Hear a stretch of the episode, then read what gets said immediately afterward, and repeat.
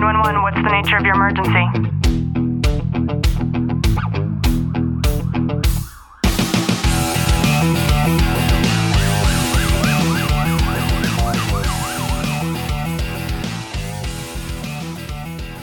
Welcome back to the Tactical Living Podcast. I'm your host, Ashley Walton.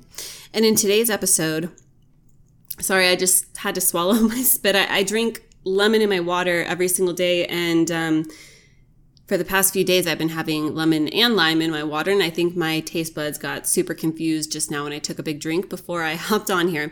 That's beside the point. So for today's episode, I thought that we could talk a little bit about how I believe, as you sit there, there's a great possibility that you don't know yourself nearly as well as you think you do.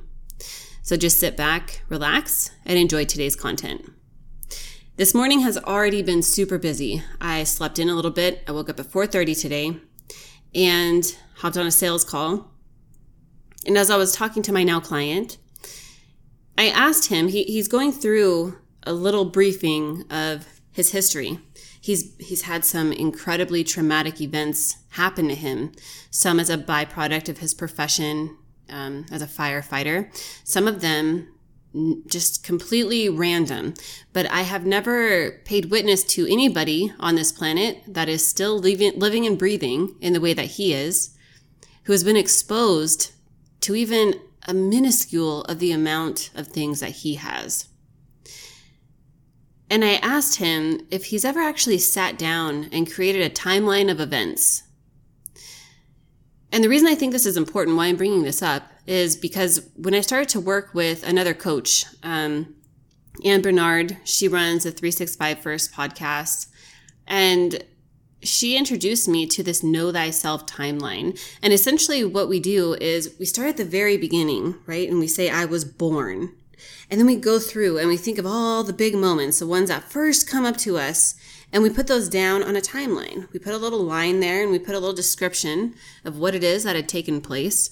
Some things that are coming up for me right now that are very big moments are, um, and this isn't in any order, but 9 11, for example, was incredibly impactful in my life. It changed, it changed my life, as well as me having to have knee surgery twice, me getting married, me losing my mom, like there are things, right? We have these big pinnacle moments in our life. So I asked him, like, what if we were to write out all of those moments in your life? And, and, I'm just super curious. When I work with a client, especially for the first time, it's important for me to get a, a, a big framework, kind of an, an overview of who this person is in a nutshell before we start to dive into some of the, the deeper, more difficult things.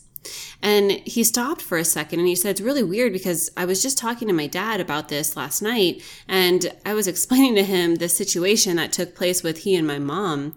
And as I'm telling him this story, he starts to, to question me and to ask if I'm really sure that I actually remember this. And, you know, he's telling his dad, like, I'm, I'm 100% certain, like, he has this impeccable memory. And I've talked to him for some time, so I've had an opportunity to be able to learn a little bit about him. And I think that having this this timeline for ourselves, it's it's so important because just like we do when we journal, as you listen, if you're somebody who journals, I know that I certainly am. There are many things that we come across in our day to day that almost take up more space and in our subconscious, we have the ability to store everything that we come into contact with, mostly when we don't even realize it. So wherever you're sitting right now, everything that is in your vision, everything that your senses can consume right now, somewhere in your subconscious, it's being stored. And what happens is when we have other things that are top of mind, it's just like stacking work up on your desk, right? We have something on the bottom, but then newer things come up and they go on the top and then on the top again. And that's the same thing that happens happens with our mind and with our memories. And if we're not constantly reverting back and pulling from those files, it's not going to be easy for us to be able, be able to remember every little detail.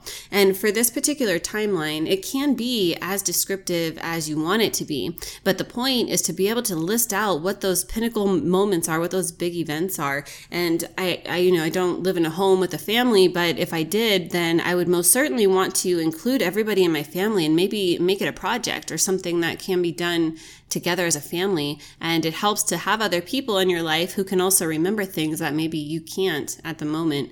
And having this as a reference to where we can always go back and add more things. And maybe there are um, smaller or bigger things that start to come up for us later on. But being able to jot it down and to recognize what those moments are, a lot of the times it can allow us to identify a point in our life that maybe we haven't quite moved past yet.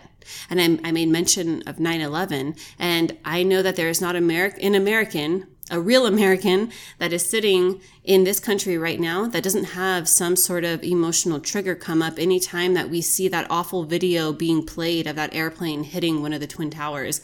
That would be one of those moments that I'm talking about where we have these emotional triggers and feelings that keep coming up. And certainly they're healthy to some extent, but how much we allow that to consume us and to sort of take power over our mind in the moment is the thing that we need to look at. And after you, you do this timeline, I would recommend deciding like what are the things that come up for me that I think about maybe the most. And you can even create a list, you know, from 1 to 10 or 20, however long your timeline is, and put them in order with regards to how often you think about these things and also understanding the moments of when you start to think of them. I know when I'm driving in my car, especially when it's early or it's super dark out, that's usually when I start to think of my mom the most. And it wasn't until I created a timeline like this for myself that I even knew that that was one of the big things that subconsciously and consciously I carry with me a lot. And I started to ask myself questions and become my own investigator and understand a little bit more about myself as a result of that. And you know, it, it, took some time, but then I recognized, okay, I often think about my mom when I'm driving very early or when it's really late at night.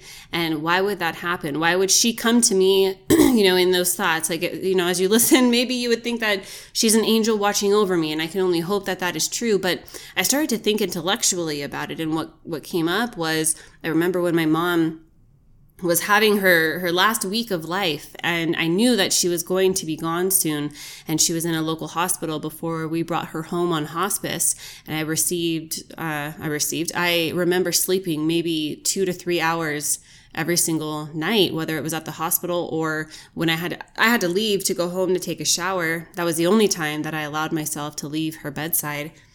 And so when I'm thinking back on it, the reason that she comes up the most is because it would be those early hours, two, three o'clock in the morning, when I was driving back to the hospital after just going home and taking a quick shower, maybe sleeping for an hour or two before I went back to the hospital. And it allowed me to understand a little bit more about myself by understanding my train of thought, the actual train of thought, the process that's happening, right? We have these layers of cognition and being able to sort of unpackage them for ourselves as you listen to this. Maybe something is coming up for you right now I think it's really cool because now I understand, okay, this is why it's happening. Now I hold the control. I can either allow myself to tune into some sappy song when I think of her and then let it out and just start crying if I want to, or I can dismiss it completely or I can start to get curious and maybe have, um, you know, those silent conversations that you might have with a loved one who's passed away. But I'm in control of it.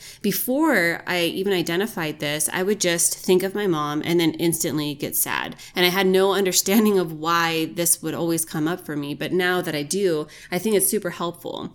And as you go about your day, I would highly recommend, and if you do decide to do this timeline for yourself, send me a message on Facebook at Ashley Walton. If you're in my Facebook group, Police, Fire, Military, and Families.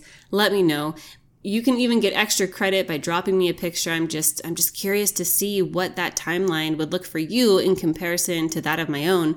And um, yeah, it's a practice that I've used on a few clients now, and it seems to be incredibly beneficial. So I definitely look forward to being able to learn from the experiences and the timeline, and also what other people consider to be those pinnacle moments, because you can be brother and sister with somebody who grew up and were raised exactly the same way, but the way that we perceive the world is completely different from one another. Um, it's actually scientifically proven now that our genes only make up a very small percentage, even if you are identical twins, as to how we are going to end up in our adult lives and when we're out there in the real world. So, perception is everything. And if you have somebody that maybe experienced one of those events alongside you on that timeline, I would also encourage you to maybe reach out to them and to kind of gain their perspective and share your stories with one another about how, how it might have felt going through that and also what you remember because it's healthy for us to revisit those times in our life and also to be able to relate them to who we are now and where we're at.